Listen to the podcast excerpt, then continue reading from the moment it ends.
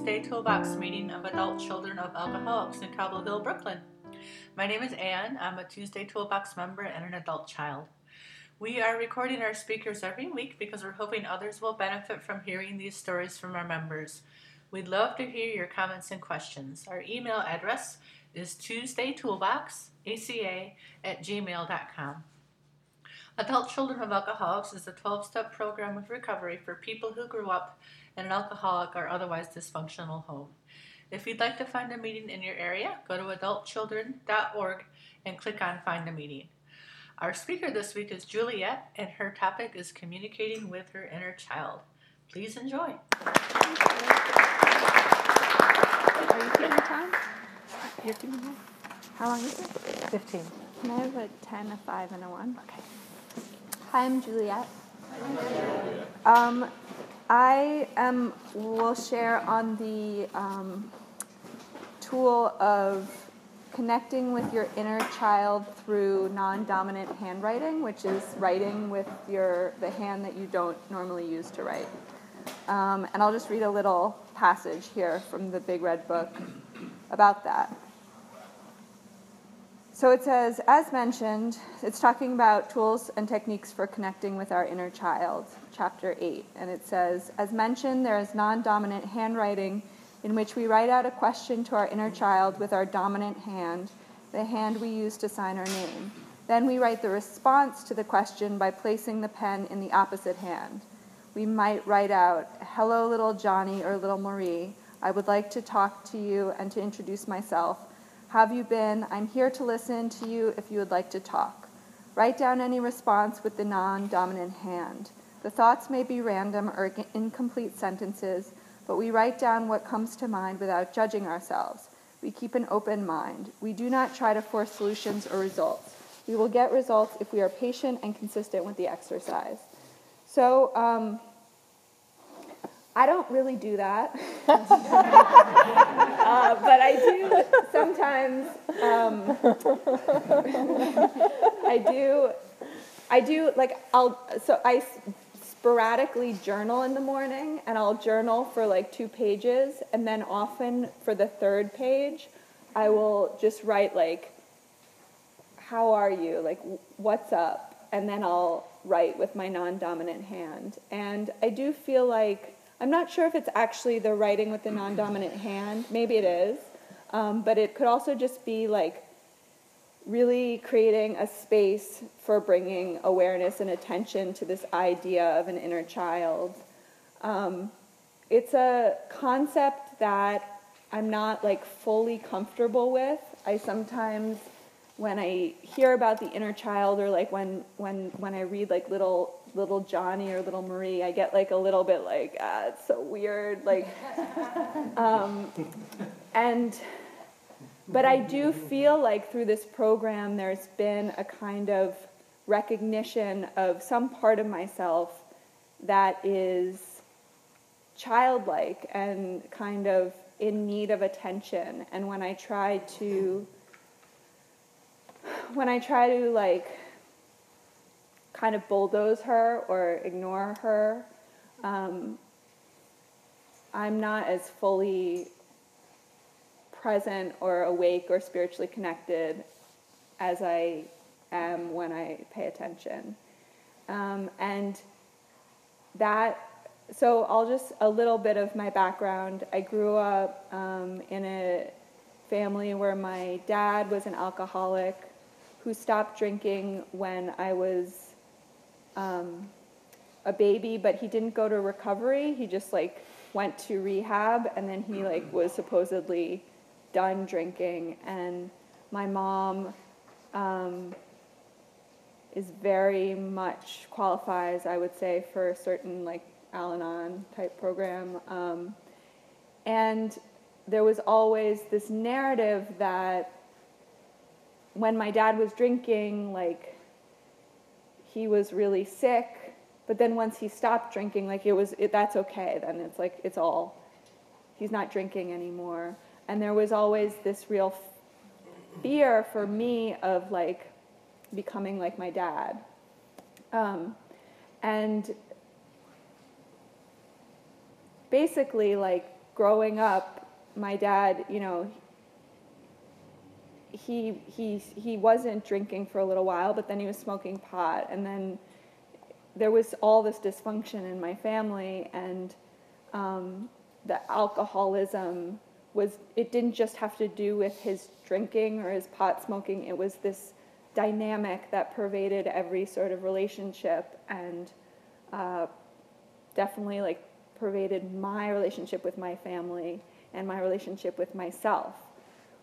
And my experience coming into these rooms was that I was in I was in a long-term romantic relationship, and uh, I started to feel like I was kind of disappearing into it, like I was losing myself, like I like I didn't know who I was anymore, or or like there was just I just I had no idea who I was, and I felt this intense desire not to become my dad, and yet this strong magnetic pull of like that I was becoming my dad at the same time, or like I was manifesting the same symptoms, not alcoholic, like, like I, I wasn't, I didn't have the disease of drinking, but I had all the other pieces of it. And it was manifesting. And I was trying to fight it by like thinking my way out of it and analyzing my way out of it. And it just, that wasn't working. And um, I went to Al Anon and um, I, that long romantic relationship ended, and I got so much help and relief through that other program. And it really, really helped my relationship with other people. I started to learn boundaries, and I started to learn um, how to take care of myself and like put the attention on myself and not be so focused on other people and like survive outside of a, a relationship, like how to be on my own. And then I got into another relationship like a year or two later. It was just a short relationship, it was just like a year and a half. And then we broke up. And like, I, it was just like, I just was totally devastated. Like, it just completely knocked me sideways. Like, I had no idea that there was so much pain and grief, like, living inside of me. And it was just like my heart totally broke.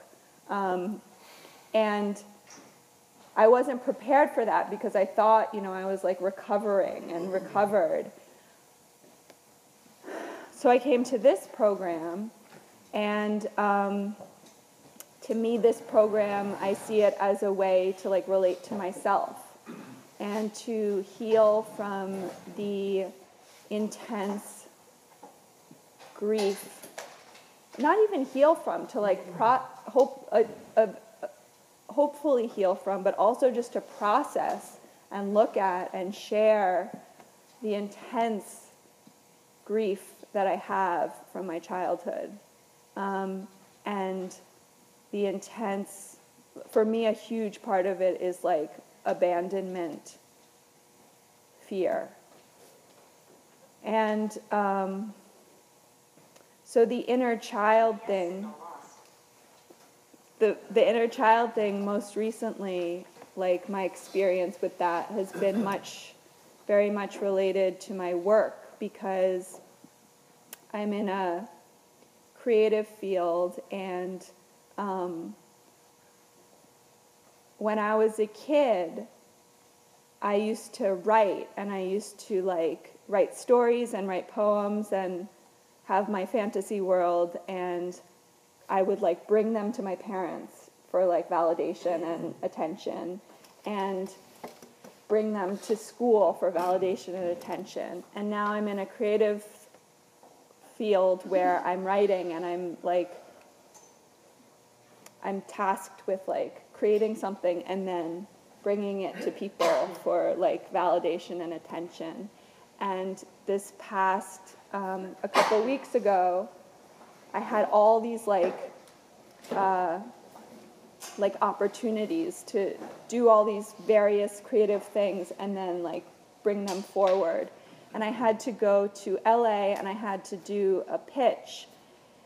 and like a week before the pitch, um, I got like really bad insomnia, and um,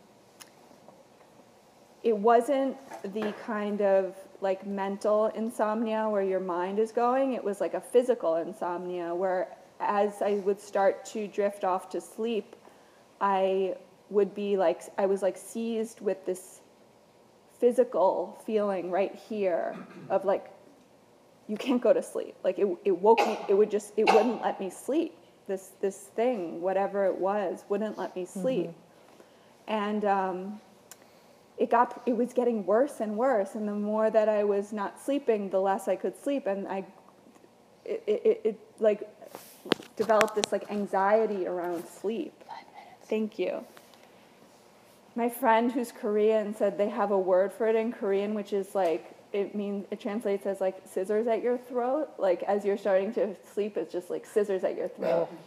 Um, so, but you know, as as I, so I was so in it, it, it got so bad that like the I just stopped being able to sleep at all, and um, that was terrifying, and I was able, like I got, I was able to get through it. I did the pitch and everything, but after that, um, I the night after that happened, the night after the pitch, I again couldn't sleep. Um, but that night, I had, you know, I didn't have this pressure to perform on me, so I was able to just lie there and say, like, put my hand on my chest and and say, like, sweetheart, it's okay. You don't have to sleep. You don't have to sleep. Um, and I realize in, in hindsight, like that was my inner child, like keeping me awake. Like the fear of failure, the people pleasing, the terror of another piece of it is like if I get these jobs, I probably have to move to LA, like permanently. And there's a kid inside, or there's a piece of me that's like, wait a minute, wait a minute. We're gonna move to LA. We're gonna like stand up in front of all these people. We're gonna like put all our creative insides out and expose ourselves completely to these people we don't know. And like, what if it doesn't work? And what if like they don't like us? And what if we move and we're, I'm like completely alone? And what if I, you know, I leave, my family lives here and like, I'm te- this is terrifying stuff, and and you're. I I don't like to like break myself up into like two different pieces, but like it's like, but I was trying to kind of just be like, but we have to do this. We have to do this. We just have to do it because I can't fail at this, and I have to. Like the most important thing here is that I succeed, and that these people like me and think I did a good job and you know just trying to kind of ignore that other stuff that was going on and it was not going to be ignored and it was made itself felt you know heard no you can't sleep because i'm really scared. Like Yeah. you can't you can't just no just like no.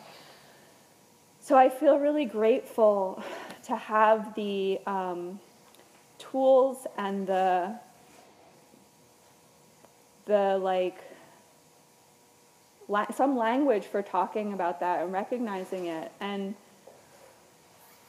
and now you know it's like the holidays and um, like I did do in I did do like non-dominant writing about this because I've been having all this grief over the holidays because when I was a kid um, I really loved the holidays. Like I loved Christmas. My parents were s- separated from when I was really young but on Christmas for whatever reason we would like they would be together for one night. Like we would all be in the same house and I would like wait up and like listen for Santa and like my dad would make a present for me and in the morning like he would like make hot apple cider for us and we would open presents. It was like the one time when it was all this kind of fairy tale where my childhood, my family was like, they were totally fractured the rest of the time, but so I really love that. So I have to acknowledge that, you know, that because because my, you know, my old way is like I feel sad because I don't I don't have, you know, a family that I can go to and I haven't gotten where I need to be in my career and I have if I had if I'd gotten where I need to be in my career, then I would have the money to have the fanciful holiday bonanza. And if I had the perfect partner, then I would be fulfilled. Like that's the thinking mind. But then like the little kid, which I wrote this morning, what do you want? Is like I want to drink hot chocolate with whipped cream. I want to have a tree and put lights on it. I want to watch the Muppet Christmas Carol movie. Like okay, like I can actually do those things. And even though it seems seems silly, like oh, I, I did have hot chocolate with whipped cream today, and like something clicked inside, like just that that that sense of like seeing myself and not making it some big drama and some big story about my who I am and what I need and like getting caught up in my mind just like there's this tender simple part playful joyful, like demanding, um, really, really sad a lot of the time, and often extremely caught up with the idea that I'm not enough. Like that's that's that's one that comes up all the time when I hear my kid. It's like I'm just I'm not enough. I'm afraid I'm not enough. Whatever happens, I don't get the job, the guy leaves or whatever, it's because I'm not enough. And like, I guess now that I say that, these little actions of recognition that I am enough, that I can I can show up, that I can like take these little actions of self-care and and like I, I need to do it. I, I can't just try to get it from the outside because it doesn't come from the outside. And when it does come from the outside, actually, it can be wonderful feeling, but it can also be really like addictive and mm-hmm. kind of like, okay, okay, now I'm on the treadmill. Like now I'm gonna get it, and then I just keep wanting to get it and like running to get it. And um, it's such a gentler way to live to be like, oh, these are the little things that I that I want and that I need, and they're so manageable. Um, so that's my story. Thanks.